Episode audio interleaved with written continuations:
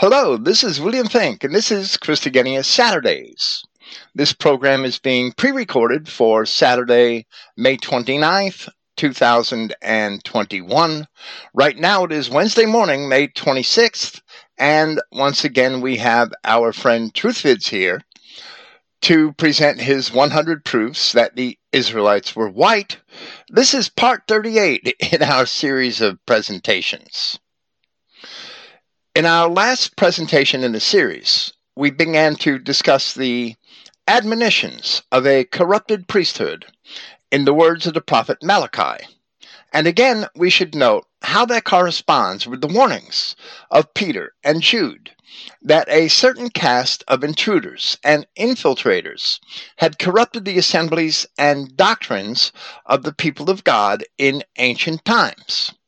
They also warned that they would continue to do so in the Christian era from their own time.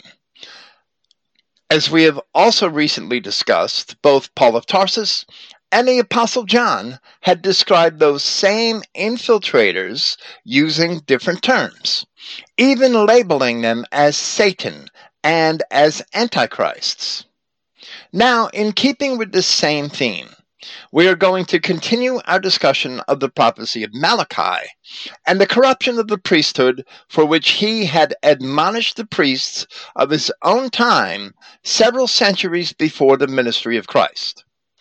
Doing that, we may see that Malachi prophesied concerning the very circumstances in Judea of which Christ had spoken during his ministry, for which he condemned his adversaries, and of which the apostles of Christ had written. As we shall also see, some of these prophecies were fulfilled quite explicitly during the ministry of Christ. Hello, Truthvids. Thank you for joining us once again. Hey, Bill. Hey, Bill. Yeah, thanks me. Uh, so yeah, we're on to Malachi, and this time we're getting really into the the meat of um, all, all the problems, right? And we see how it all went wrong with the Levitical priests, and this also applies to every Adamic civilization. The the exact same thing happened.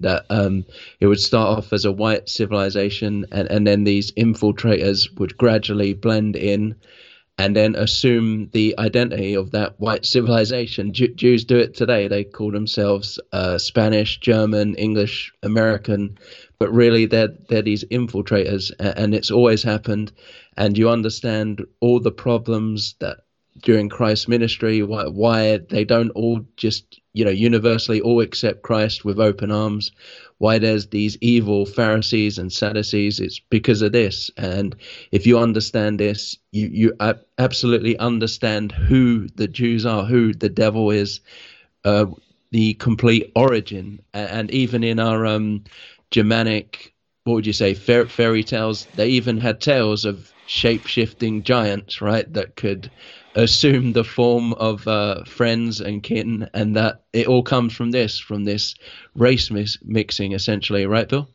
Well, well, yes, I believe so. I, I mean,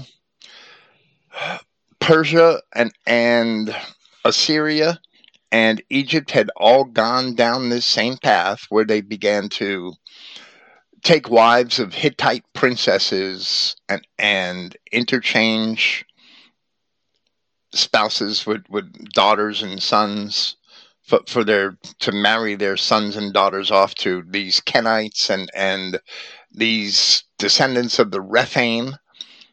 This is pretty much a clear pattern in history, but it's not very often noticed by mainstream historians that it would be the cause of the demise of men and nations, of rulers and nations.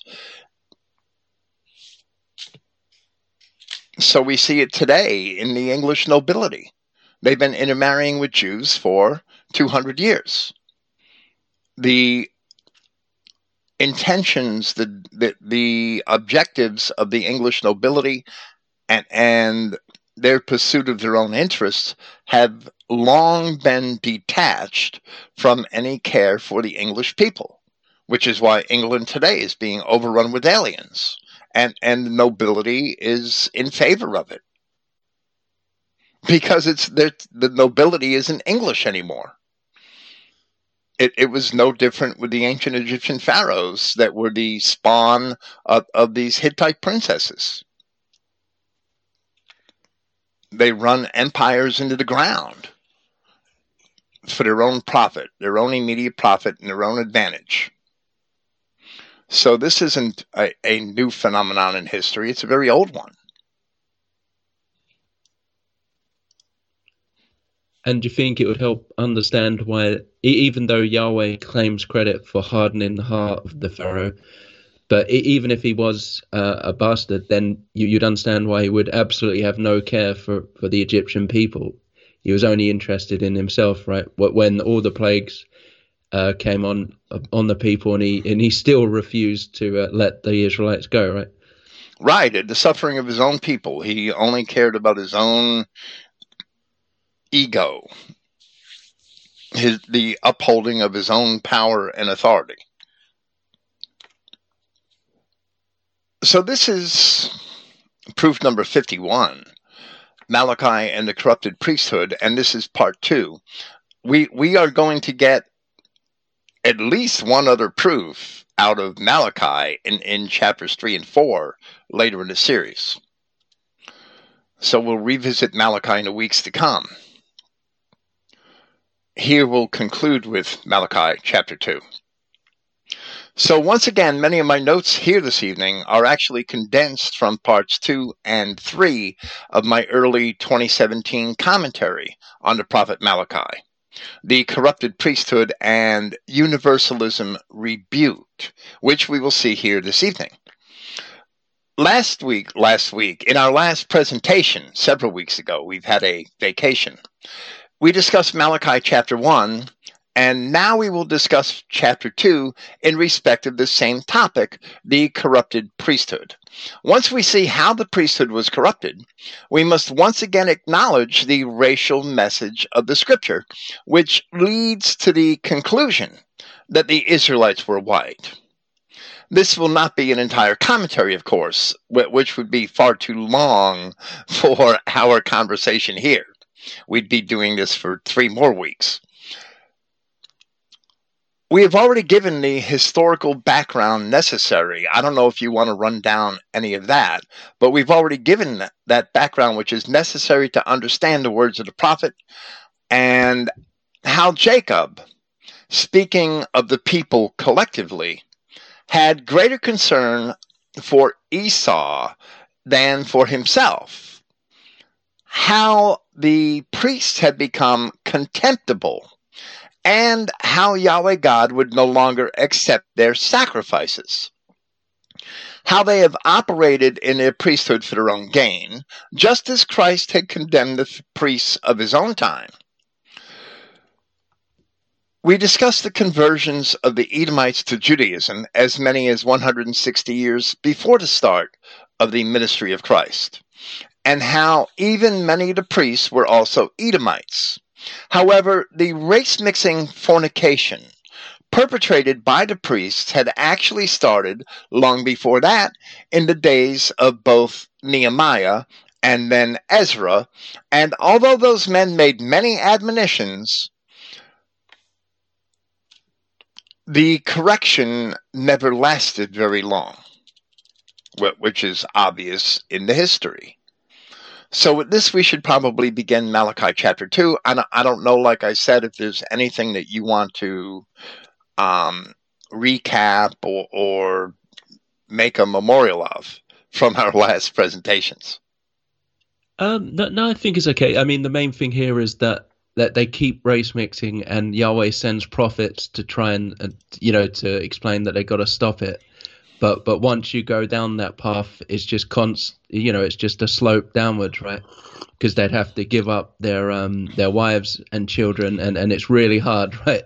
For for people if if if they're a race mixing and and they're told then you know it's hard for them to let go right? If they're in that sin to just give them up and try and marry a, a white woman right? Well, absolutely, and and and or, or, a woman of their own people, and and that's the admission which we see the end of Malachi chapter 2.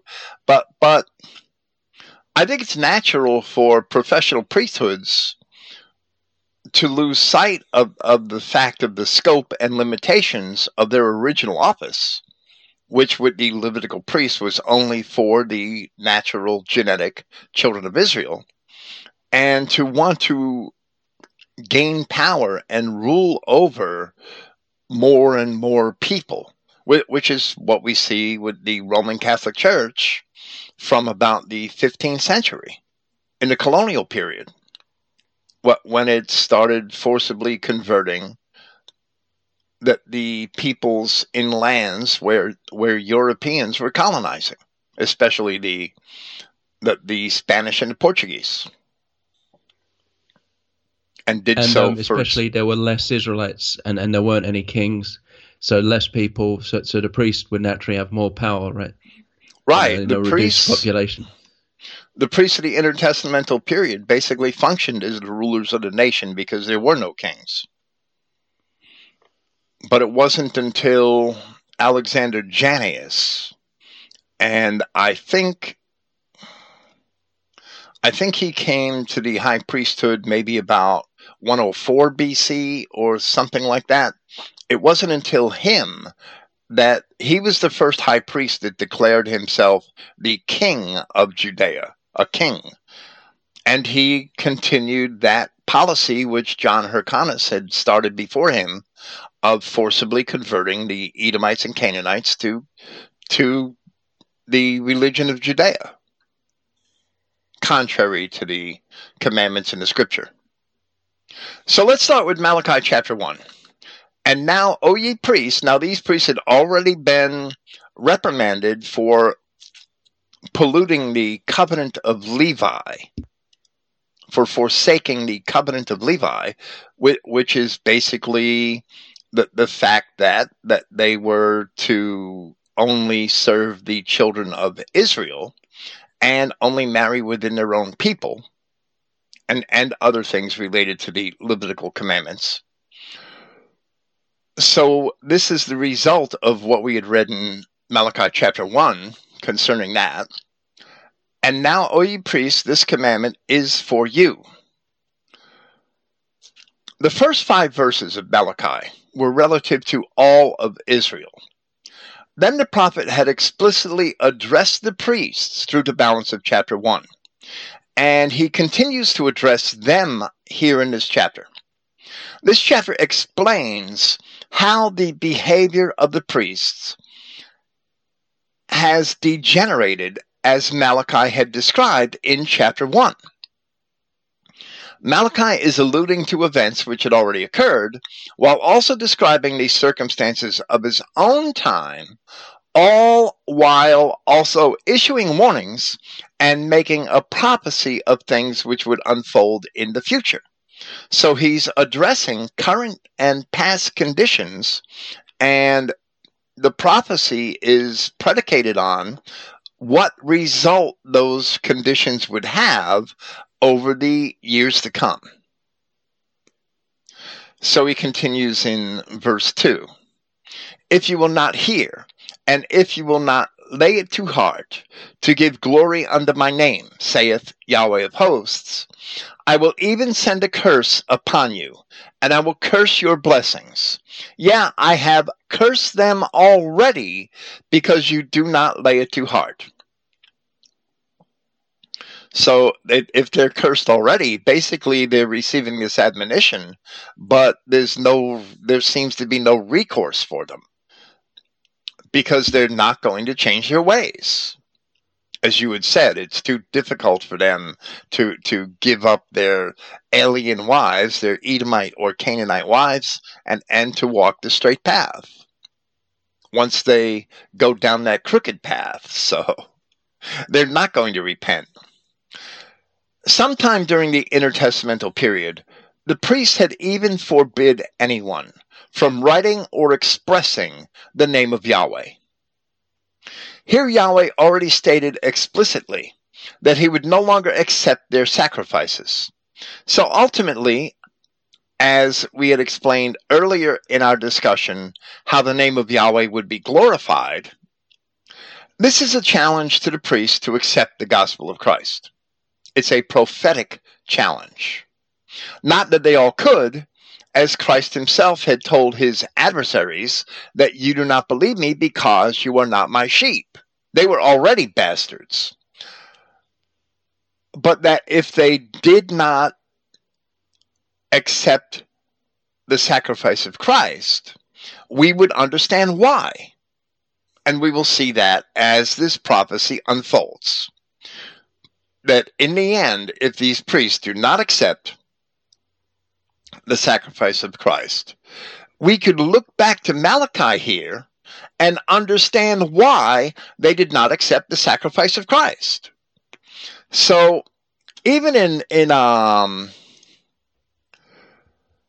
in John, in the Gospel of John, in chapter 12, verse 42, John said, John wrote, speaking of the divisions between Christ and the priests, and divisions among the priests, because not all the priests rejected Christ.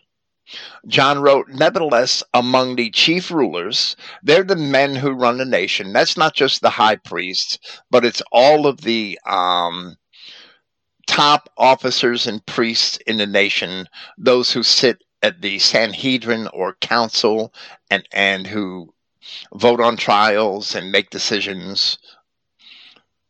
Nevertheless, among the chief rulers also, many believed on him. But because of the Pharisees, they did not confess him, lest they should be put out of the synagogue. For they loved the praise of men more than the praise of God. So, so these are the mainstream Republicans who just go along with the party in order to get along so that they're not put out of the party and they keep their comfortable positions. Yet they believed Christ in their hearts, perhaps, but they wouldn't admit it because they would be put out of the party. We, we see that. That attitude manifests itself in every infiltrated nation in history. The same attitude, where a lot of seemingly good men who are patriotic, who do love their nation, go along with the policy of the rulers just to get along and to stay in favor, even if that policy is destructive of the nation. And we see um, the same thing in the Catholic Church, right? That um, once it got all infiltrated with crypto Jews, that uh, where here they banned the name of Yahweh, that they also started banning uh, people from actually reading the scriptures, right? And and it took you know, lots of priests went along with it, but it took very brave men to break away and, and try to um, translate it and spread it. And they got burned at the stake for it, some of them, right? Right. The um the De Medici Pope, Giovanni De, Medici, Pope, who was Pope Leo X during the Fifth Lateran Council, that they had actually passed a, a, a law, a Roman Catholic law, that um no translation or version of scripture could be printed without the permission of the church, which ultimately would take the scripture out of the hands of the people because they didn't want people reading the scripture. Right. And and that law was defied by many brave men. Yes. And, and weren't they doctor, banker, and then pope, right? the De Medicis, yes. They, they went from being doctors to bankers to the princes of Florence and on to be popes. Popes and kings, yes. So we see the, the, the reason for the division here in Malachi spelled out. If we want to understand the reasons for the division among these priests in the New Testament, the best place to understand that would be to turn to this prophet Malachi, chapters 1 and 2, and he explains the reasons for these coming divisions. So in chapter 1, it appeared as if the priests had no opportunity to repent. And collectively, they didn't. Their, their sacrifices were not going to be accepted any longer. And here it seems that they are challenged, they are being challenged to repent. But in truth, at least many of them had no such opportunity at all. Throughout Scripture, the enemies of God are challenged to do good, and they always fail. So later here in Malachi chapter 2, we shall also see why the priests ultimately could never repent. And for that reason and others, Yahweh now says to them in verse 3 of the chapter Behold, I will corrupt your seed and spread dung upon your faces, even the dung of your solemn feasts, and one shall take you away with it. Which is sort of obscure language in that last clause. So the King James translation is not as clear as that which is found in the New American Standard Bible. So I will read that. Behold, I am going to rebuke your offspring. Now, the King James interpreted that as corrupt your seed. And I will spread refuse on your faces, the refuse of your feasts, and you will be taken away with it. You will be taken away with the refuse. Now, that refuse is actually a euphemism for dung in that translation. So, according to the prophet Malachi, all of the Jews of today who would claim to be Kohanim or priests are a corrupt seed, an offspring which Yahweh would rebuke. The corruption of their seed was a punishment from Yahweh and may be likened to the sin that cannot be washed off which is how a bastard is described in Jeremiah chapter 2. That dung would be spread upon their faces is an analogy for the shame which they would bear in future generations. So if Christ later says to them, as he did in John chapter 10, that you do not believe me because you were not of my sheep, Malachi is explaining how they were not of his sheep, because they were bastards, which is evident throughout this chapter, and it'll be evident further on. For this reason, the rabbis of the Jews, as well as the Jews themselves, should be understood by Christians to be a cursed and a corrupted seed. This manifests itself not only in their deeds, but also in the multitude of peculiar genetic diseases which they transmit to their own offspring in every generation. Jews have more peculiar genetic diseases and medical disorders than any other people.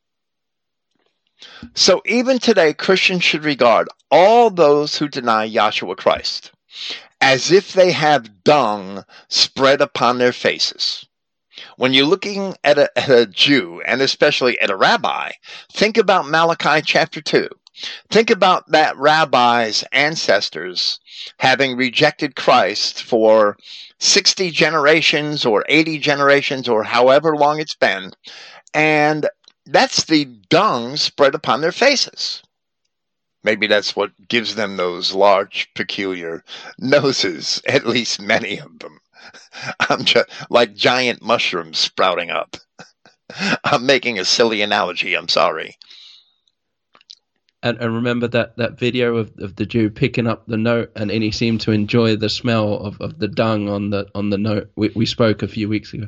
Oh that that yeah, that candid video. That was wow that was kind of funny, but it, it yeah, it was kind of characteristic also. So now we see an explicit statement that these priests are not of Levi. Because if the, and, and maybe I precipitated myself thinking this was in chapter one before when I made my remarks earlier, but that's okay. It's here, and that's even better, perhaps. These priests are not of Levi. Because if they had accepted Christ, they would no longer be Jews or priests in a Levitical or rabbinical sense. That this proves that these Jews, these Jewish Kohanim, that these um, Jewish rabbis are not authentic Levitical priests.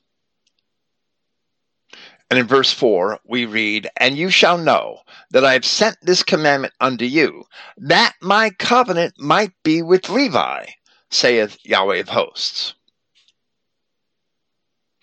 Now, if the offspring of the priests were going to be corrupted, and Yahweh says, You shall know that my covenant might be with Levi, then the priests, which the prophet addresses in this manner, could not have been maintaining the tribal distinction of Levi and the command for the tribe of the priests to remain separate.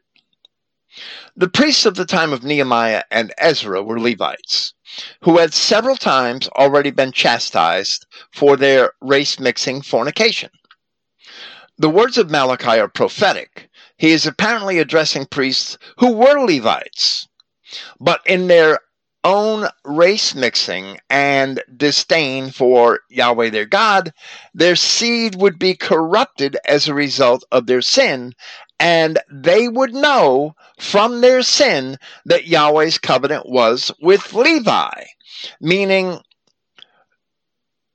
that the covenant could not be inherited by their own corrupted seed. That's clear to me, anyway. These priests whom Malachi censures had no fear of the name of Yahweh their God, and once their seed is corrupted, all hope of repentance is lost. Now they are contrasted to Levi, where it says, My covenant was with him of life and peace, and I gave to them to him for the fear wherewith he feared me and was afraid of my name. In chapter 1, Yahweh charged the priests and said, O priests that despise my name, and ye say, Wherein have we despised thy name?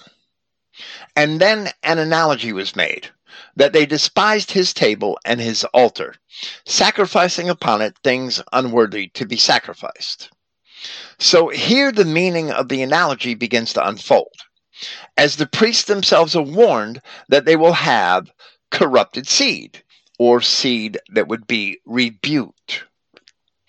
Malachi must be speaking of the priests of his own time, who are Levites and yet they disdain the law of God, accepting the persons of the other races in communion and marriage, as we had seen in Nehemiah chapter 13 and in Ezra chapters 9 and 10. Then the result of their punishment is a prophecy that their seed, which are the future generations of these same priests, shall be corrupted or rebuked.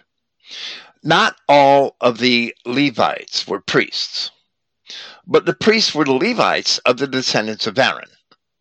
And the balance of the tribe of Levi were given other administrative duties in the kingdom outside of the service of rituals in the temple. However, the priests were held to the highest standards in the law. They were forbidden from taking wives of other tribes or who were divorced or who were not virgins, although other Israelites were not expressly forbidden those things. Here in Malachi, this punishment is announced, and it says, that, that my covenant might be with Levi. So the priests are told that their punishment is due because they forsook these laws of marriage and had began taking wives of other tribes. It makes no sense that Yahweh punished them so that they might know that my covenant might be with Levi unless they were in unless they were marrying outside of their own tribe. They committed this sin on several occasions. In the days of Nehemiah, and again only a few decades later in the days of Ezra, and had apparently attempted on both occasions. But this time they are being cursed and as the prophet had written in verse 3 of this chapter. For that reason, dung will be spread upon their faces, and their seed will be corrupted. In, in the laws of God, in Deuteronomy, the Father isn't punished for the sins of the Son, and the Son is not punished for the sins of, of the Father. That's actually in the law. So here, the seed of these priests is going to be rebuked or corrupted, depending on how you want to read that verb, according to the King James Version or the North American Standard Version.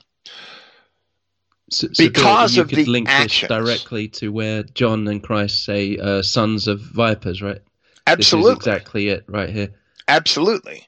The sons, the descendants of these priests, are going to be corrupted or rebuked on account of the actions of these priests that could only be because they were bastards, according to the law, because the law would forbid the sons from being punished on account of the sins of the fathers.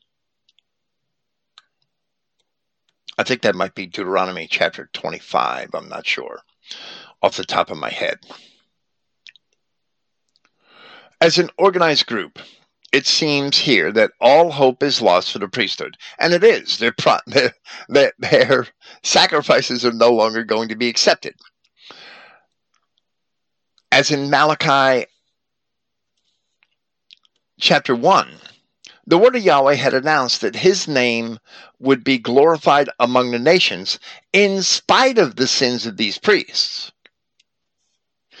However, here it seems that individuals from among the priests are given a chance to remain in the grace of God, where it says in verse 2 of this chapter that if you will not hear, and if you will not lay it to heart to give glory unto my name, saith Yahweh of hosts, I will even send a curse upon you.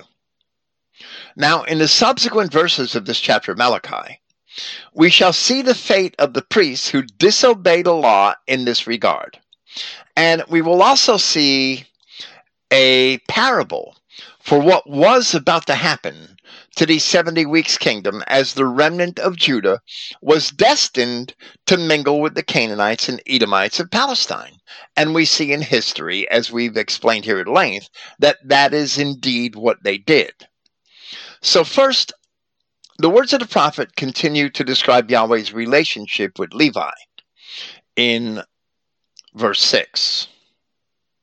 The law of truth was in his mouth, and iniquity was not found in his lips.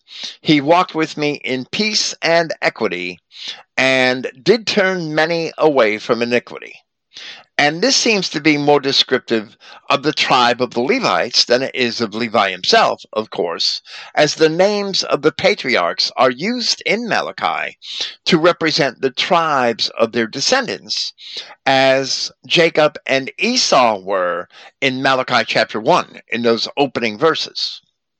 So here in, in verse 7, this view is substantiated where it says, For the priest's lips should keep knowledge, speaking of the actual Levite, and they should seek the law at his mouth, for he is the messenger of Yahweh of hosts. So Levi himself never received the law.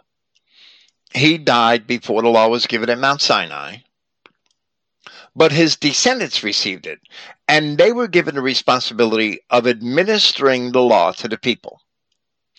During the kingdom period, the priesthood of Aaron was, cho- was the chosen vessel through which Yahweh spoke to his people. Most of the prophets were of Levi, not all of them, but most of them. They possessed the breastplate of judgment, the Urim and the Thummim, and they were the primary keepers and teachers of the law. While the Levites of the various communities throughout the countryside also had a role in that task at the weekly Sabbath congregations, where they also served as judges of the people. Most of the prophets of Scripture did not mention their tribe, but many of those which can be identified were of Levi. Daniel and Amos are apparent exceptions. And of course, David and Solomon, who should also be counted as prophets. Malachi compares the ideal presented to the priests, who are the subject of this prophecy, And we must remember that since this is a prophecy, the priests he intends to describe may be his contemporaries, but they may also be in his future. And he's saying to these priests in verse 8 in comparison to the Levites, but you are departed out of the way. You have caused many to stumble at the law. You have corrupted the covenant of Levi, saith Yahweh of hosts. So once again, it is stated that the covenant of, of priesthood between Yahweh and Levi was corrupted ostensibly because the priests were mingling with the surrounding Canaanites, where Yahweh had said in verse 5 that my covenant might be with Levi. So there must be priests who aren't of Levi that Yahweh is rebuking. Maybe some of them are already bastards here. And that's why Malachi is rebuking certain of these priests, because they're already bastards. They're already corrupt or he's speaking of future times. And they will be bastards, and they will be corrupt. Because he's telling them, I will corrupt your seed, or rebuke your seed, which seems to make more sense. I will rebuke your seed. Why would he rebuke their children? Who are Levites, if their children are Levites, for their actions. He's rebuking them no, he would rebuke the children because they're bastards. There's no other plausible explanation that my covenant might be with Levi. Those two statements add up to the fact that these priests of the future are going to be bastards. And and Bill, if the Levitical priest is corrupted, it's inevitable that the whole nation will, will be corrupted then, because uh, they'll look to the priest the priests to teach them the law, right? And if if they're bastards, they're going to start promoting race mixing straight away, right? Right. If the priests are race mixing, that, then they're setting the example for the people. That's why there's two laws that there's Deuteronomy, which was the copy of a copy of the law. That's what it means, basically, a copy of the law. That now some Jews interpret that as meaning second law. It's not really the second law; it's the law for the people. And and there's Leviticus, which is the law for the priests, which sets a higher standard. But if we are a kingdom of priests, that's the standard that we should all strive to attain. It sets a higher standard because a, a, a, man of Israel was permitted to marry a woman that was divorced or a woman that wasn't a virgin, and as long as he was happy with her, he could keep her, and that was fine. But the priests were required to marry virgins of their own tribe. And that's explicit in Leviticus of the priests. So, in a lot of ways, the priests were held to a higher standard. Yeah, and you, you couldn't be a priest and then when you go home be like cheating with with someone else's wife, right? You have to live what you're actually preaching. Right. But a lot of other aspects of Leviticus were supposed to be what the priests were to teach the people. So it, it's not only for the priests, right? But yes, the priests are held to a higher standard in the law in Leviticus.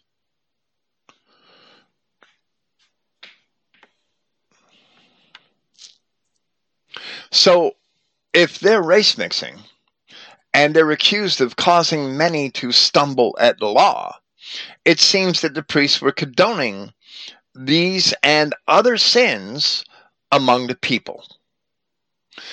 While the special relationship which Yahweh had with Levi began to develop in the book of Exodus and was apparent throughout the book of Numbers, it is summarized in Deuteronomy chapter 10.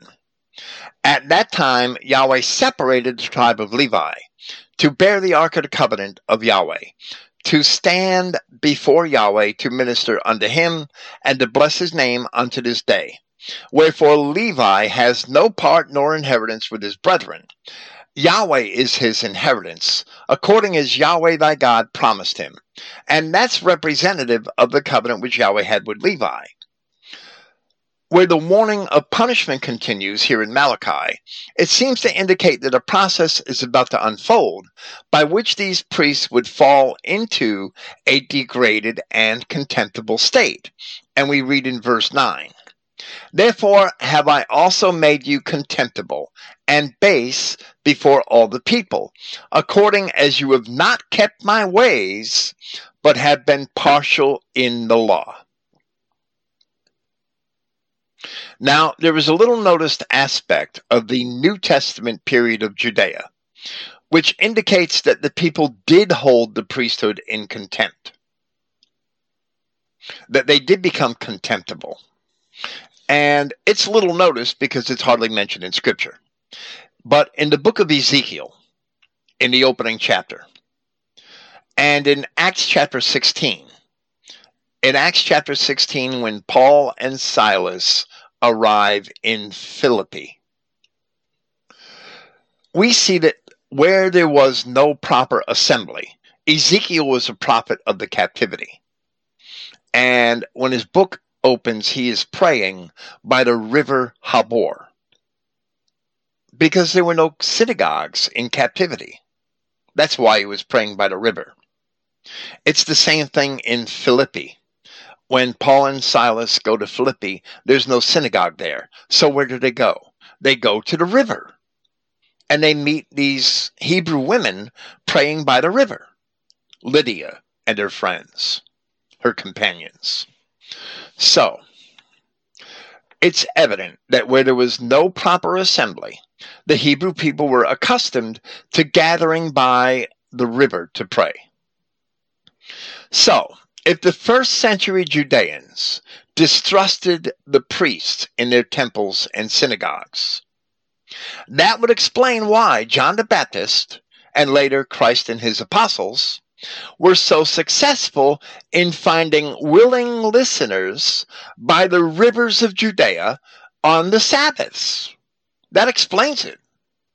That also explains why the priests are going down to the rivers on the Sabbaths, because that's where the people are the people should have been gathering in the synagogues on the Sabbath, and they weren't. They were gathering by the rivers. It must be because they held the priests in contempt, as it says here in Malachi chapter 2, verse 9. That's why John the Baptist didn't go to synagogues to try to baptize. He was in the river, and the people came to him. That's why. So, the prophecy of Malachi represents the last words of Yahweh God among those which were preserved in the Old Testament. And demonstrably, they are the last of the inspired words of Yahweh between the time that the 70 weeks kingdom was initiated and the time of the birth of Christ. So the Levitical priesthood, as it stands in the New Testament, must be seen through this lens you can't understand the condition of the priests in the New Testament unless you understand Malachi chapters 1 and 2 because it's prophesying the condition of those priests in the New Testament the next time we see priests. The priests of the time of Christ were suffering from this very punishment which Yahweh had announced through the prophet Malachi. Therefore, if over 400 years before the birth of Christ, the last words of Yahweh in the Old Testament had warned the priests that I will even send a curse upon you, and I will corrupt or perhaps rebuke your seed and spread dung upon your faces, and I will carry you away at the same time. And then four centuries later, these same priests had despised and opposed the very Messiah which was promised to them in the scriptures.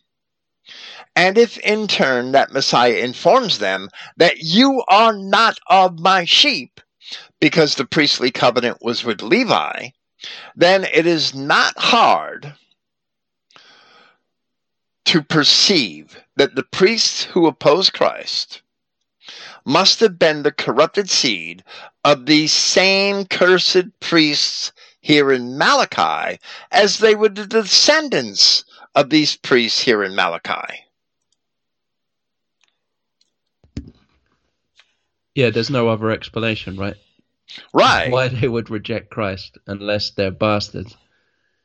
And God's covenant was with Levi, meaning that the seed of these priests wasn't of the tribe of Levi.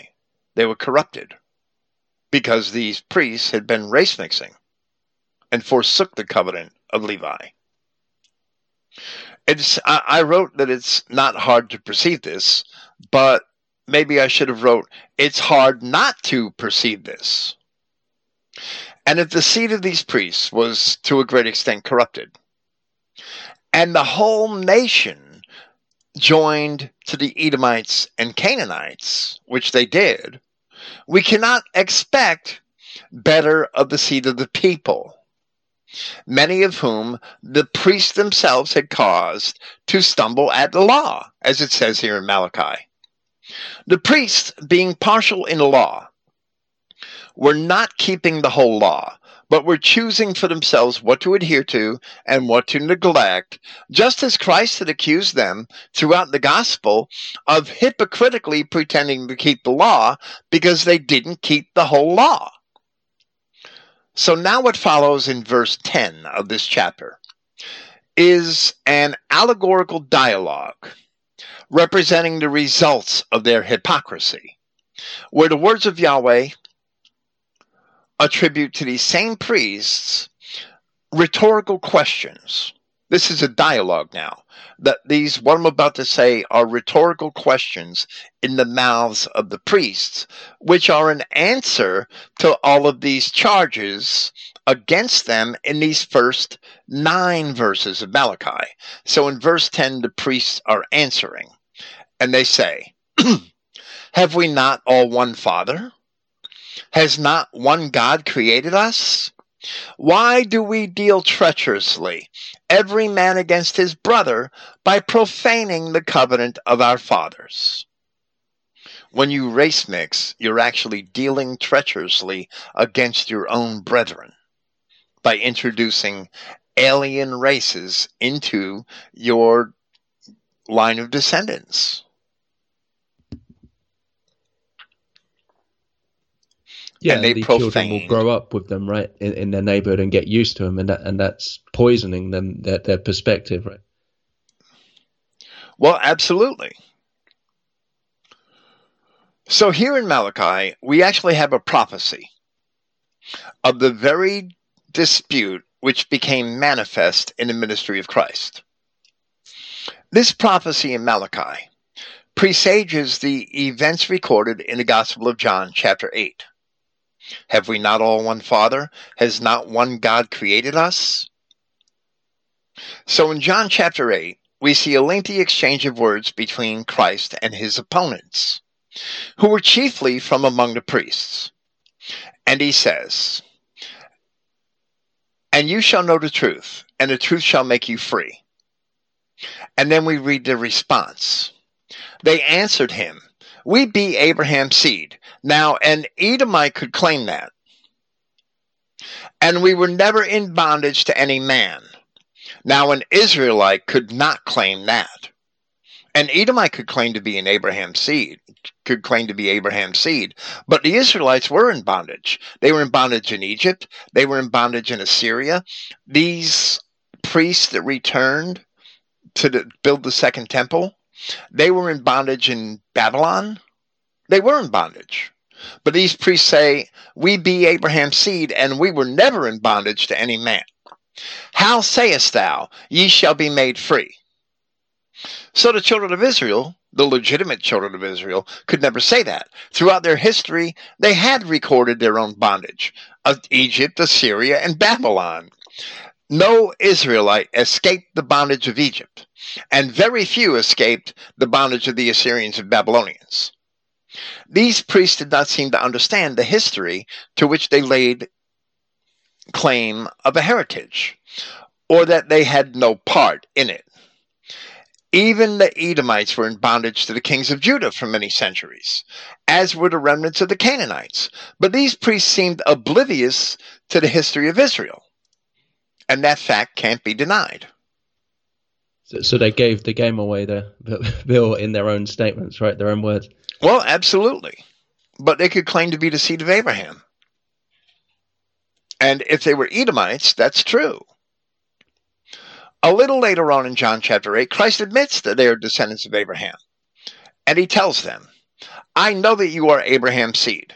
Now, if somebody's a bastard, they're still Abraham's seed, but they're bastards. I know that you are Abraham's seed, but you seek to kill me because my word has no place in you. The Edomites were of Abraham's seed, as were the children of Ishmael, Keturah, all three of Judah's sons with the Canaanite wife. And while all of them are children in the flesh, that does not make them all the children of the promise. For instance, in Romans chapter 9, where he is speaking of the apostates in Judea, Paul of Tarsus expresses concern for his kinsmen according to the flesh, for those who are Israelites, to whom pertain the adoption and the glory and the covenants and the giving of the law and the service of God and the promises. And then he says, not as though the word of God has taken no effect, for they are not all Israel, which are of Israel. And then immediately after that, Paul compares Jacob and Esau and explains for us the implications of what we find in the histories of Josephus and Strabo that the Edomites became mingled with the Judeans and had adopted all of the customs and identity of the Judeans. So, in the same manner, Christ could admit that they were Abraham's seed, which is offspring, and then he could deny that they are his sheep, because not all of them of Israel are really Israel. And Paul's telling us the others are Edomites. And that was true. We see that in the histories.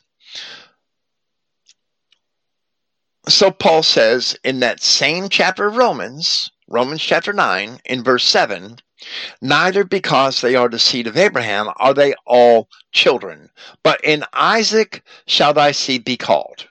That is, they which are the children of the flesh Ishmael, the children of Keturah, Esau, they which are the children of the flesh, these are not the children of God, but the children of the promise. In Isaac shall thy seed be called. The children of the promise are counted for the seed. So, of all the sons of Abraham, which include the children of Sarah, Hagar, Keturah. Only the sons of Isaac are counted for the seed. And in that same place, Paul immediately goes on to explain that of the children of Isaac, that only those of Jacob inherited the promises, being vessels of mercy, while those of Esau were hated, being vessels of destruction. And Paul quotes Malachi chapter 1 to, to show that. In Genesis chapters 26 through 28, because Esau took wives of the Canaanites, Isaac had told Jacob to marry a wife of his own people, and the promises to Abraham would come to him, so that is what he did. So, making that comparison, Paul cites this very prophecy of Malachi, repeating the words of Yahweh, where it says, As it is written, Jacob I have loved, but Esau have I hated. So while the Ishmaelites, Edomites, and the others of the children of Abraham are children of the flesh, only the children of Israel are the children of the promise, who, as Paul says, are Israelites to whom pertains the adoption and the glory and the covenants and the giving of the law and the service of God and the promises. If everyone in Judea were an Israelite, Paul would have said none of those things. If every Judean was an Israelite, none of those things would have made any sense for Paul to even have mentioned. So then, in the next passage of John chapter 8, where Christ admits that they are the seed of Abraham, Christ denies them any status as, ch- as children of God. where he said, I speak that which I have seen with my father, and you do that which you have seen with your father. They answered and said unto him, Abraham is our father. Jesus said unto them, If you were Abraham's children, you would do the works of Abraham. But now you seek to kill me, a man who has told you the truth, which I have heard of God. This did not Abraham. You do the deeds of your father. so while the opponents of Christ may have been physical descendants of Abraham, at least in part, they were not actually Abraham's children, because Abraham wouldn't claim a bastard. Reading the accounts of Jacob and Esau, the only thing that Esau had done which displeased his parents was to take wives of the Hittites. That account begins in Genesis chapter 6. We can't possibly repeat it here. But in the end, in the opening verses of Genesis chapter 8, chapter 28, I'm sorry, it is fully apparent that Esau despised and lost his birthright for the sole reason that he married wives from outside of of his own race. And selling it to Jacob for a bowl of porridge really only commemorated the loss. Paul of Tarsus substantiates this observation in Hebrews chapter 12, where he calls Esau a fornicator or profane person. The word fornicator being a label for a race mixer. In 1 Corinthians chapter 10, Paul called the episode where the sons of Israel joined themselves to the daughters of Moab fornication. And in Jude 7, the apostle describes fornication as the going after of strange flesh. That word strange referring to different flesh. It means different. The biblical requirement for proper marriage is found in Genesis chapter 2, where Adam had no suitable wife, and Yahweh created Eve, bone of his bones and flesh of his flesh. That's the biblical marriage.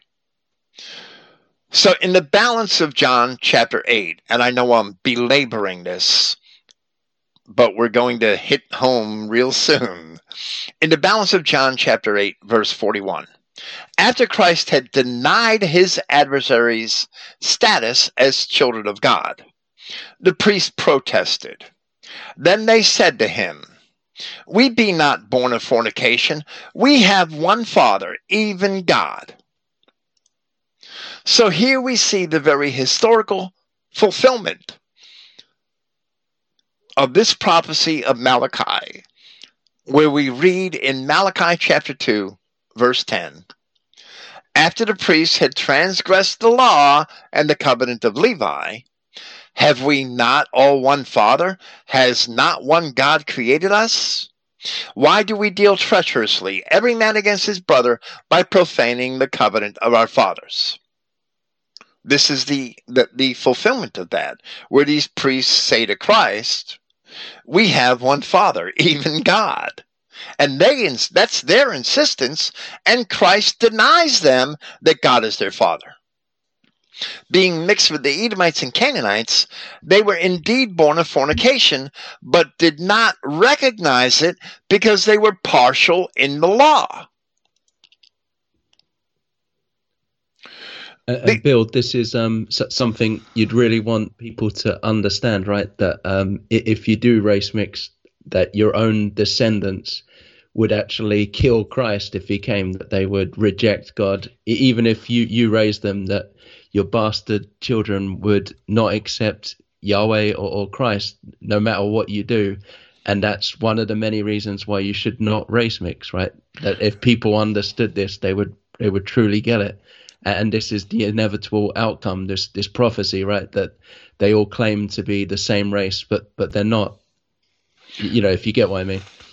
Well, well, absolutely, and and just like Cain slew Abel because sin lieth at the door, because he was a bastard, and and even the ancient Greeks understood this.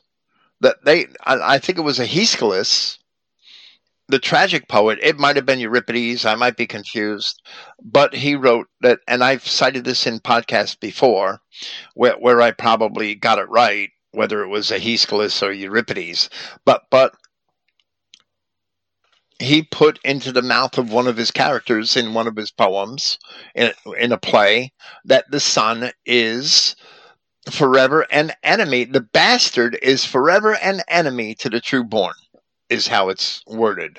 The bastard is forever an enemy to the true born. It's inevitable.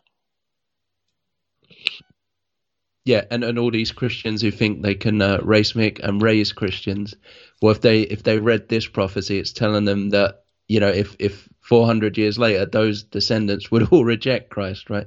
That Absolutely. doesn't matter what you do, what what church you set up, that it does matter, and, and that's what they need to understand. Absolutely.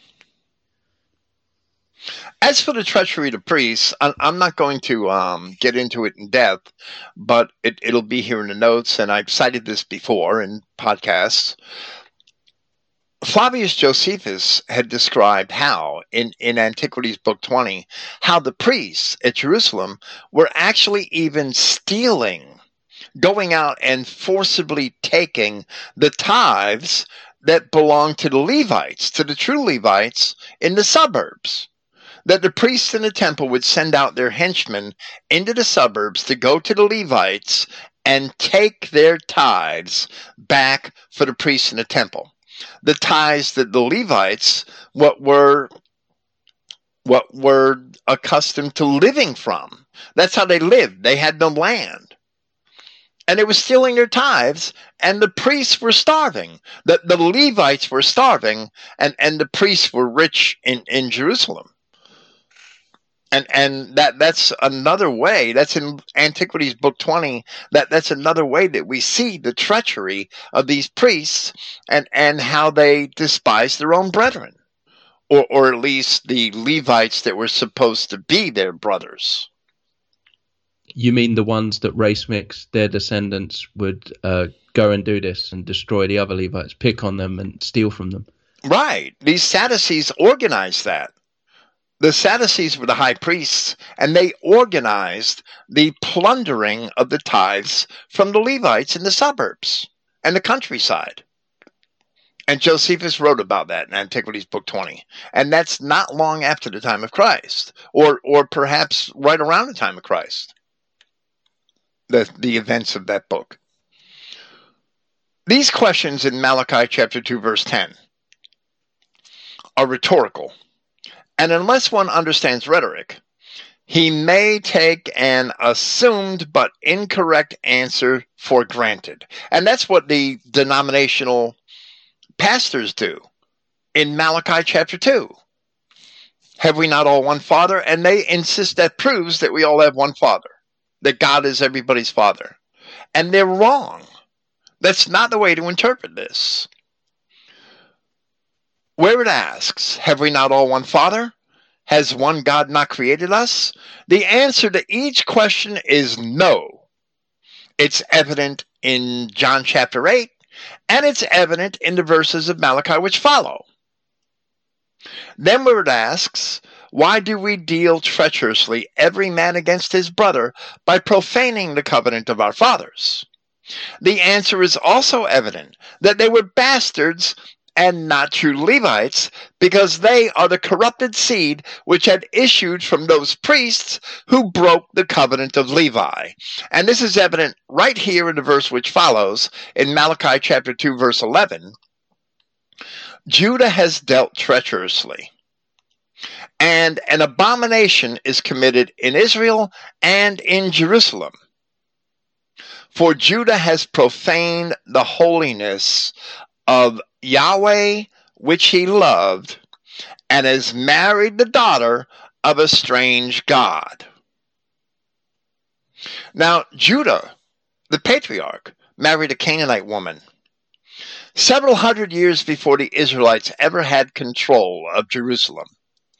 So, while Judah might be a model for this sin, which Esau also committed, this verse is not speaking of Judah in particular. Rather, it is referring to the tribe of Judah because it refers to Jerusalem. although it is also using the sin of the patriarch Judah as a type for how the remnant of the tribe of Judah in Jerusalem had later transgressed. So the questions are answered in Malachi chapter 2 verse 11, where it says that Judah had married the daughter of a strange god. There is the answer of Yahweh, that we do not all have one Father, and one God has not created all of us. As Christ told his opponents, every plant which my heavenly Father had not planted shall be rooted up. Therefore, there must be people on earth which Yahweh God did not create, of whom he is not the Father, just as Christ had said. Certainly, Yahweh created all things, all of those things which are described in Genesis chapter 1. But he is not to be held liable for the sins of men and angels. Yahweh did not create bastards. You can't blame your sin on God. And therefore, Malachi chapter 2 is also a complete rebuke of universalism, especially once it's seen in its proper light, along with the words of Christ in John chapter 8, because Malachi is a prophecy of the coming Christ, and that is revealed in chapters 3 and 4 of Malachi, which we will speak of in a later date. So the truth is that these priests, speaking of these priests in John chapter 8, God was not their father. And God did not create them, ostensibly because they must have been bastards, as all of the Edomites and Canaanites were bastards. And when you put that together here with Malachi chapter 2 and what this says in verses 10 and 11, this is absolutely clear. You can't deny this. The priests of the time of Christ only descended in part from Abraham. So they were not truly his seed, even if they could claim to be his seed. So Christ rebukes them again, and we read in John chapter 8, verse 42 Jesus said unto them, If God were your Father, you would love me, for I proceeded forth and came from God. Neither came I of myself, but he sent me. Why do you not understand my speech, even because you cannot hear my word? You are of your father the devil, and the lusts of your father you will do. He was a murderer from the beginning, and abode not in the truth, because there is no truth in him. And I'll stop my quotation there. The only murderer from the beginning was Cain. And to be the children of this murderer, the opponents of Christ must have been descendants of Cain as well as descendants of Abraham. It is not that they worshiped Cain or sinned in the manner of Cain, but rather that they were the children of Cain an accusation which Christ repeated in Luke chapter 11, where Christ often called them offspring of vipers. He was calling their parents vipers, not merely his adversaries themselves. So they weren't spiritual vipers, they were genetic vipers. that phrase, offspring of vipers, proves that. How could he call his, their parents vipers? Did he know that their parents were bad people too? These are old men he's speaking to. Maybe their parents were dead. They were still vipers. And and it's just like all those Jews who married into royalty that they could claim partial descent from the, those royal bloodlines, but they're still vipers as well, right? Bastards. It's exactly the same uh, today. Every every Jew should be looked at the same way as the offspring of vipers. Their parents are vipers because they descended from these people. Yes. And and we see in Malachi when it started. It started long before the ministry of Christ, this race mixing.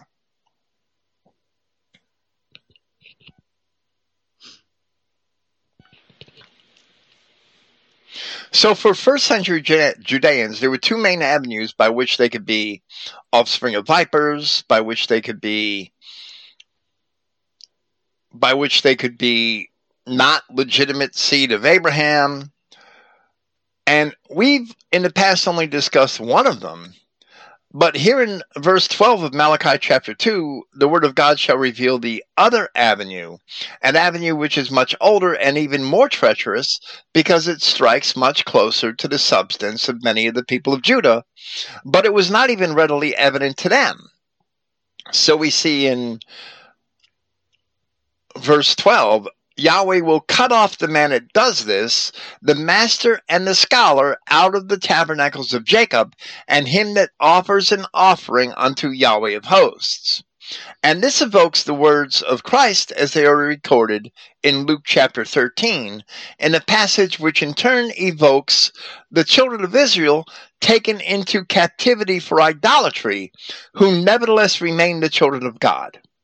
Christ said, when the ma- when once the master of the house is ri- risen up and has shut the door, and you begin to stand without and to knock at the door, saying, Lord, Lord, open unto us, and he shall answer and say unto you, I know you not whence you are. Then you shall begin to say, We have eaten and drunk in thy presence, and thou hast taught in our streets. But he shall say, I tell you, I know you not whence you are. Depart from me, all you workers of iniquity. there shall be weeping and gnashing of teeth when you shall see Abraham and Isaac and Jacob and all the prophets in the kingdom of God, and you yourself thrust out. And they shall come from the east, and from the west, and from the north, and from the south, and shall sit down in the kingdom of God. Now, I'm going to put this on hold for a second. I should elaborate on what I had said about this older path, whereby at least some of the priests were apparently mixed. In Daniel, in the apocryphal portions of Daniel, in Susanna, there are priests who seek to spoil a young woman. And they failed because Daniel had been able to cross examine them and reveal that they were lying. And when that happened, Daniel announced that it was the seed of Canaan and not of Judah. if we go back a few years before Daniel to Jeremiah, we read in Jeremiah chapter 2 that the people of Jerusalem had hewed them out hewed themselves out broken cisterns which could hold no water, who were planted a pleasant plant, but grew up a strange vine, who could take themselves much soap and not wash the sin from their faces. And because Judah had a Canaanite son, there was always a degree of race mixing in Judah with the Canaanites. And that is in both Jeremiah chapter 2 and in Ezekiel chapter 16 one of the causes attributed to the demise, the corruption and demise of ancient Judah. So Judah has always had this problem because Judah himself had married the daughter of a strange god. Judah always had this problem underlying in the background. These race mixed people of Judah and, and evidently the priests of that time. And we see that manifest in these words in, in Malachi, as well as this being a prophecy that Judah, the people, would marry the daughter of a strange god. And that happened when they began to convert the Edomites and Canaanites in Judea. So, as I said, Malachi speaking of existing circumstances, but he's also speaking a prophecy of what was going to come in the future. And we put Malachi together, Malachi chapter 2 together with John chapter 8, and it's very clear that these priests are the product of these centuries of race mixing. And that's why they rejected Christ. And Christ also rejected them. Get away from me. I never knew you. Even though they ate and drank in his name. So Even though they- bastards uh, in, in amongst Judah right from the beginning, right? Right. So there were always some bastards in Judah, which we see in the history of the Old Testament and, and the prophets Daniel and Jeremiah and Ezekiel. Uh, There were always- to that. Um, if you race mix, you hate your race because you're gonna leave these line of bastards potentially for centuries, you know, amongst your people, and and and some of them might not even realize, right? They might marry someone and think that they're white, and then you've destroyed them. Right. Absolutely. It's a cancer. It's a cancer in the body of a nation. And the bastards are never going to have the same care for their people and, and nation than the true born. The bastard will forever be an enemy to the true born. And that's a lesson of Scripture. Which we see right from the beginning, Genesis chapter 4. So now we read in Malachi verse 13. And this you have done again. And what have they done again? What does it say in Malachi chapter 2, verse 11? Judah has dealt treacherously, and an abomination is committed in Israel and in Jerusalem. For Judah has profaned the holiness of Yahweh whom he loved, and has married the daughter of a strange God.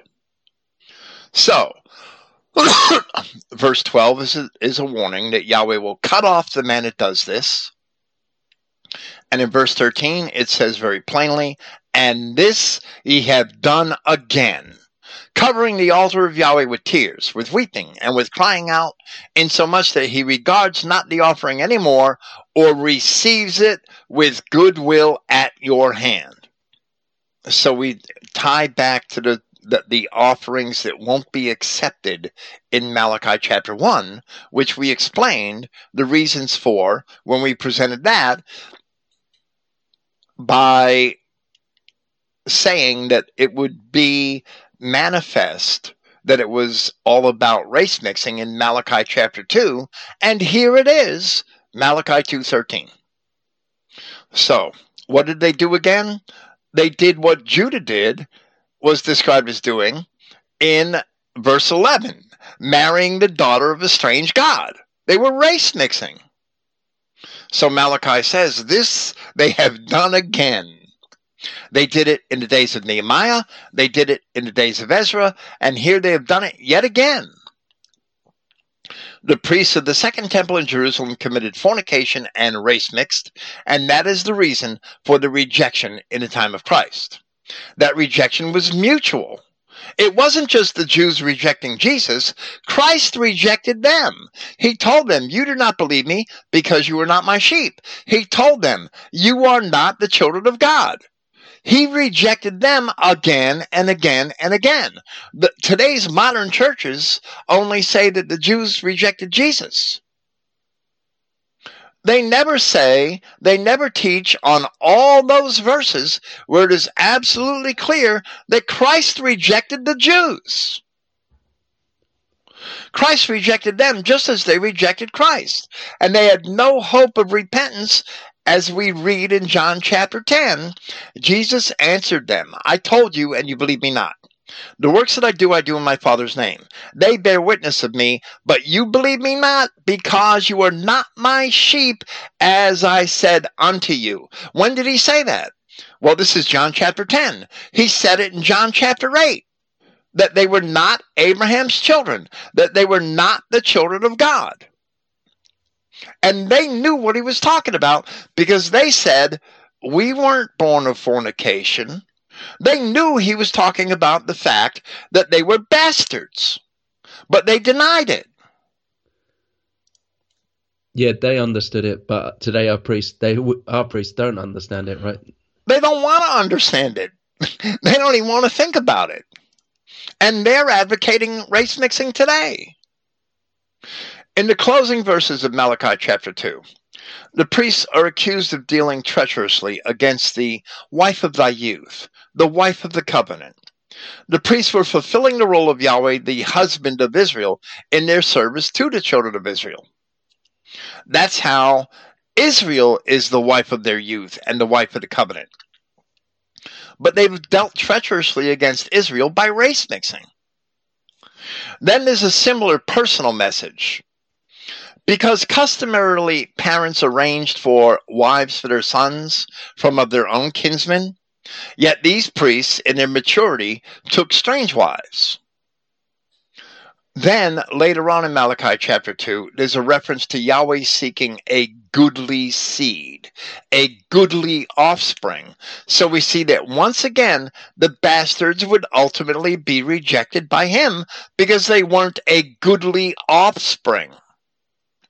How do you make an offspring that's bad? As Christ said, a good tree cannot produce bad fruit, but a bad tree can produce good fruit.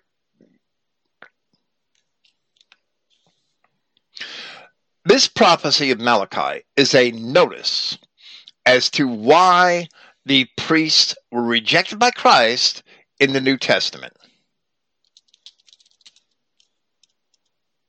And he rejected them many times before they rejected him. But as we have also said, the names of the patriarchs in this prophecy are being used to represent the tribes themselves. So at the same time, Malachi is prophesying, prophesying of what is to become of the priests of the intertestamental period. And also of the whole nation of Judah or Judea. That is, Judah joined himself to a Canaanite. The nation, in turn, was to marry the daughter of a strange god and absorb the Edomites and Canaanites of Judea into their polity, which is what they started to do from the time of the days of Hyrcanus, which was around 129 BC. They started to convert the Edomites and the other Canaanites to Judaism and treat them as Judeans. And they became citizens of Judea and started to intermarry with all the other Judeans, with all the legitimate Judeans.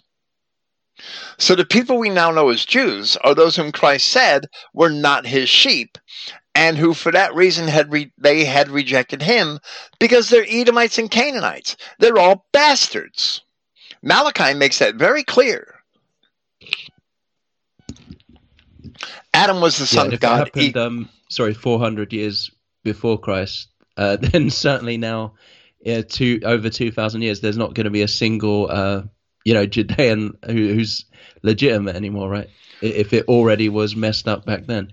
Well, well, right. I, I mean, Paul's prayer in Romans chapter nine is for his kinsmen according to the flesh, the true Israelites in Judea, that they w- would come to Christ, and therefore they weren't going to suffer the things that those who rejected Christ were going to suffer, as he said in Romans chapter 16, speaking to the Romans, that God would crush Satan under your feet shortly. Paul anticipated, just as it's prophesied in Daniel chapter 9, Paul anticipated the destruction that was going to come upon the Judeans because of what they did to Christ and the destruction of Jerusalem that Satan would be crushed under the feet of the Romans. And he wrote that 13 years before it happened. He wrote that epistle to the Romans around 57 BC, 57 AD, I'm sorry, and Jerusalem was destroyed by the Romans in 70 AD. So Paul was praying for the true Israelites in Judea that they, they would repent, come to Christ, and, and escape what was going to happen to them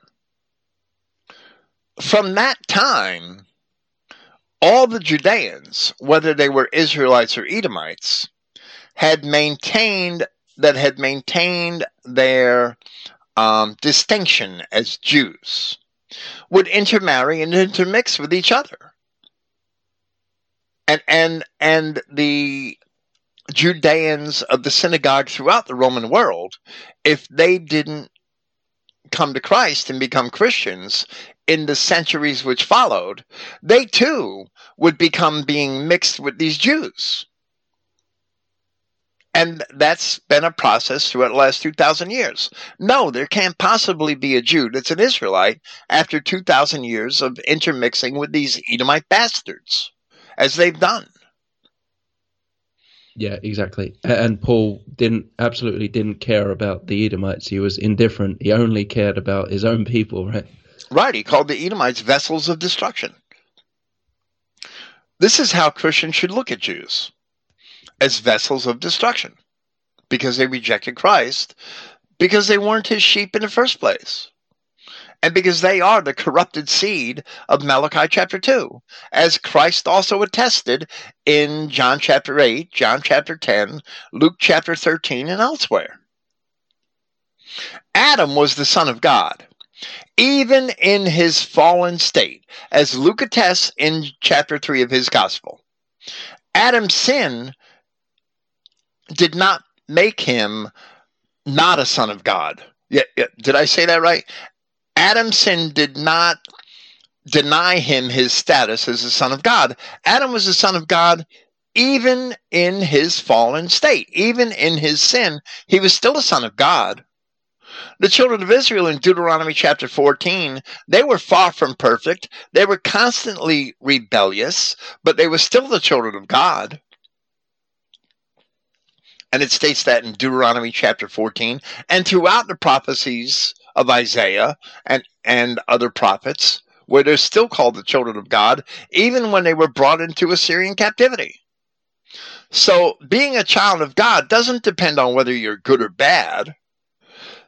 Adam was the son of God because God created him, not because of his obedience.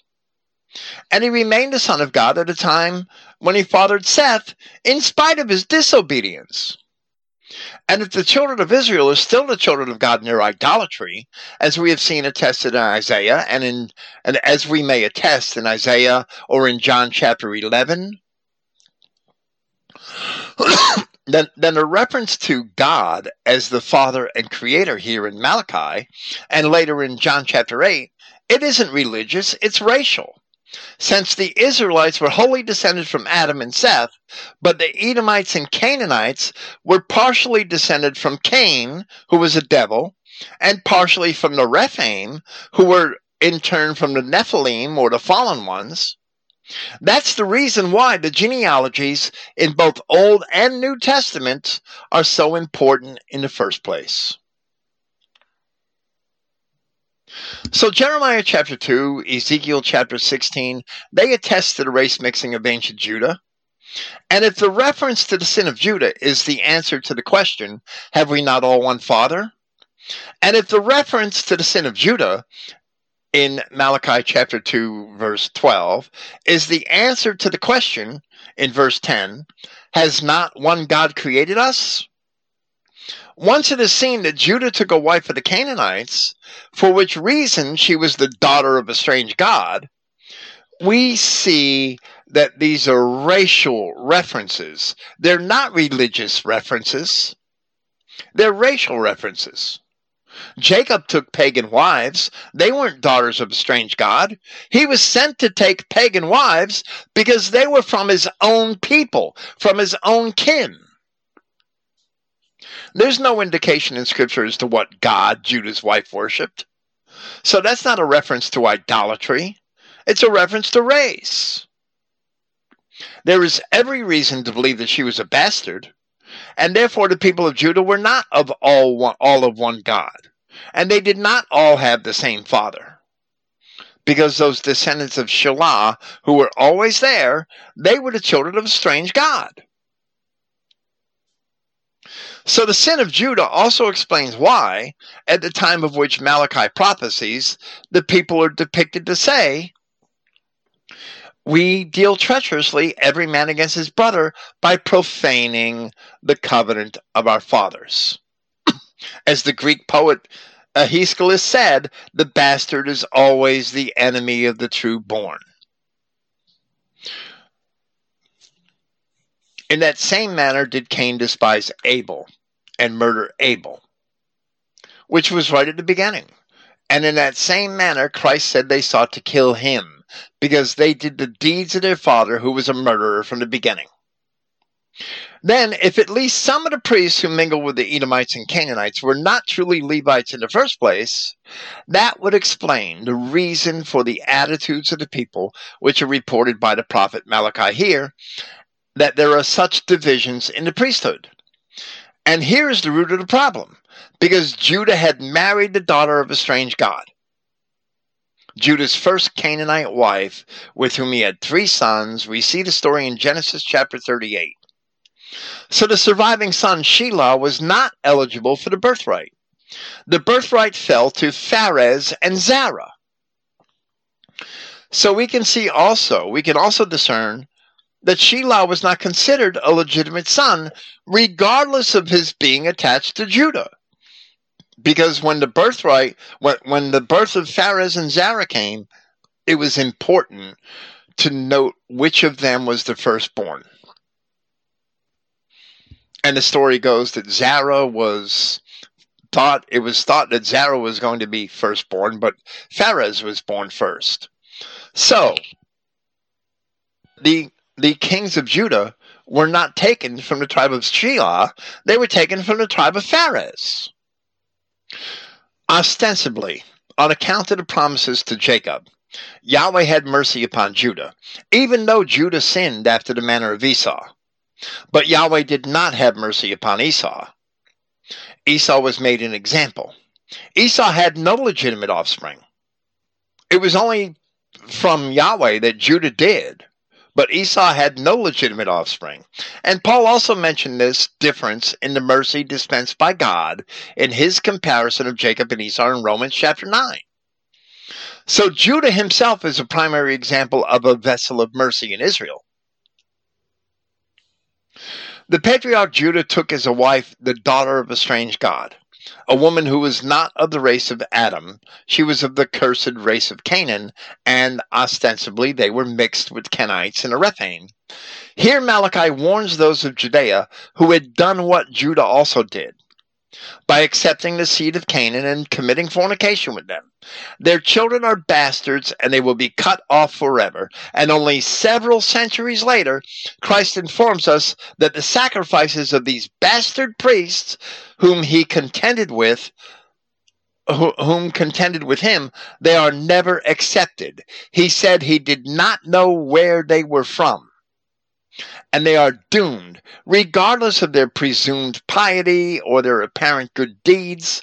They themselves show what Christ had meant when he replied, when when they replied that they were not born of fornication, esteeming themselves to be legitimate descendants of Abraham, but they weren't. They were race mixed bastards. Malachi chapter 2 proves the reasons why the priesthood was corrupted, which Christ also explained in John chapter 8, John chapter 10, which Paul of Tarsus explained in Romans chapter 9. When you put this all together with Malachi, it is so crystal clear, it cannot be denied. So, so Bill, the, um, even though they, they, they must have understood that Shelah was, was a Canaanite, right? And and even that they still kept his descendants with them, uh, even though they made, um, you know, the birthright went to Pharez. They just never got rid of them, even though they must have understood partially, right? That they were still dwelling there in the kingdom period in, in the book of Chronicles, in, in and Gederah. And, and it must have been understood by the rest of Judah that they were Canaanites. They always seem to have remained a distinct tribe within Judah there comes a point when we lose track of them in Scripture. In the yeah, and that's period. inevitable, right? Eventually, the the racial barrier will break if they're amongst you. Absolutely. There comes a point where they just aren't mentioned any longer.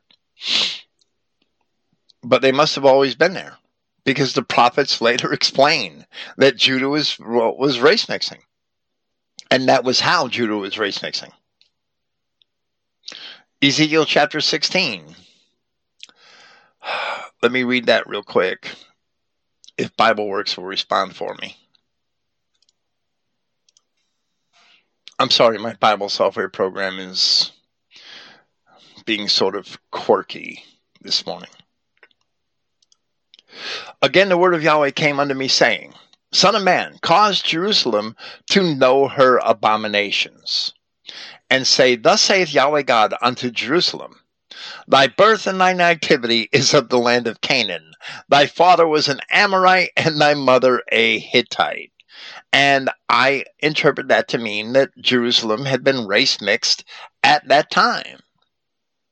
Jeremiah chapter 2 helps explain what, what is meant in Ezekiel chapter 16. That Yahweh planted a pleasant plant and it sprouted strange slips. So Christ goes on to say, Every plant that my heavenly Father has not planted shall be rooted up. And these are all uh, great examples for our people, right? If if we if the CI um, ministry one day does spread, that you can look at this at Shelah and and Mal, you know the prophecies of Malachi that if people race mix, they're gonna be removed straight away from your community, right? Well, they should be, but they never were. They, they aren't today. At at one time in in the early 19th century and, and in the 18th century in America, I know for a fact that families that race mixed with Native Americans in many places were, were immediately separated. That that they they were rejected by most of the Christian people. Yeah. They were forced to live in separate communities in, in Massachusetts and, and other states in the North. People that were of native blood or of part native blood.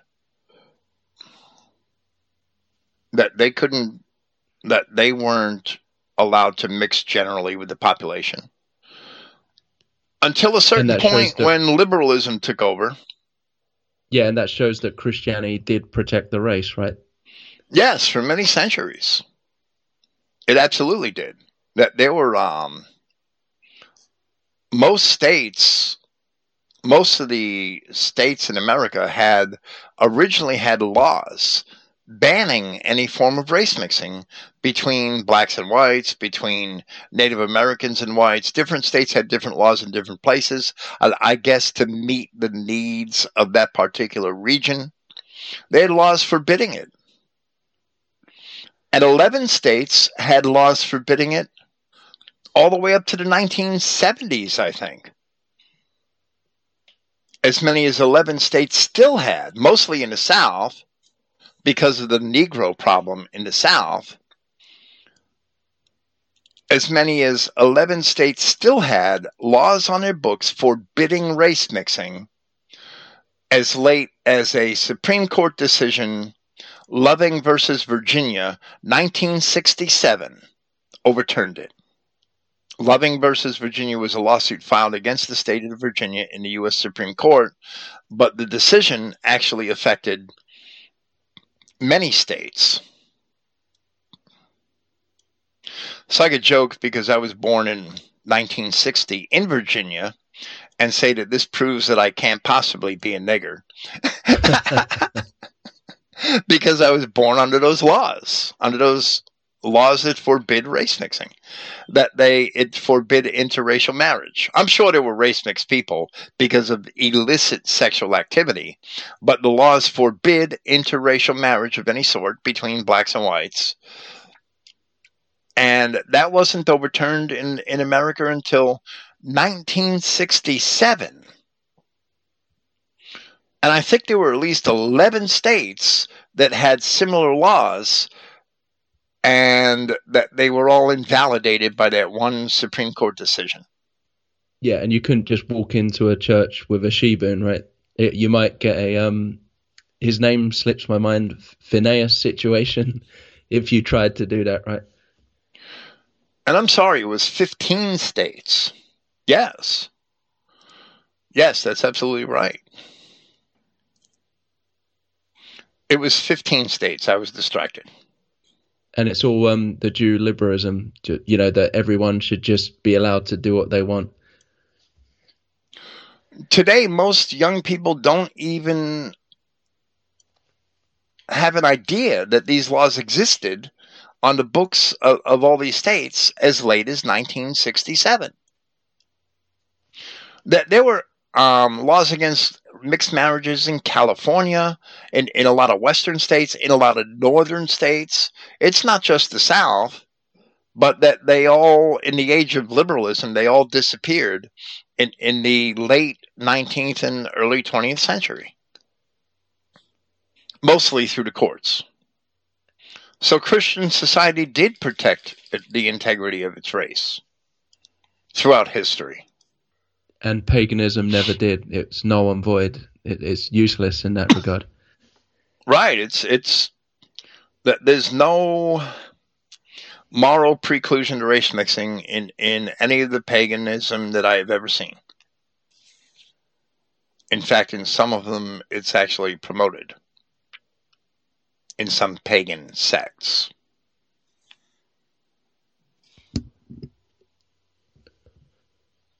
Okay, well, understanding the corrupted priesthood is an important step in understanding that the Israelites were originally white.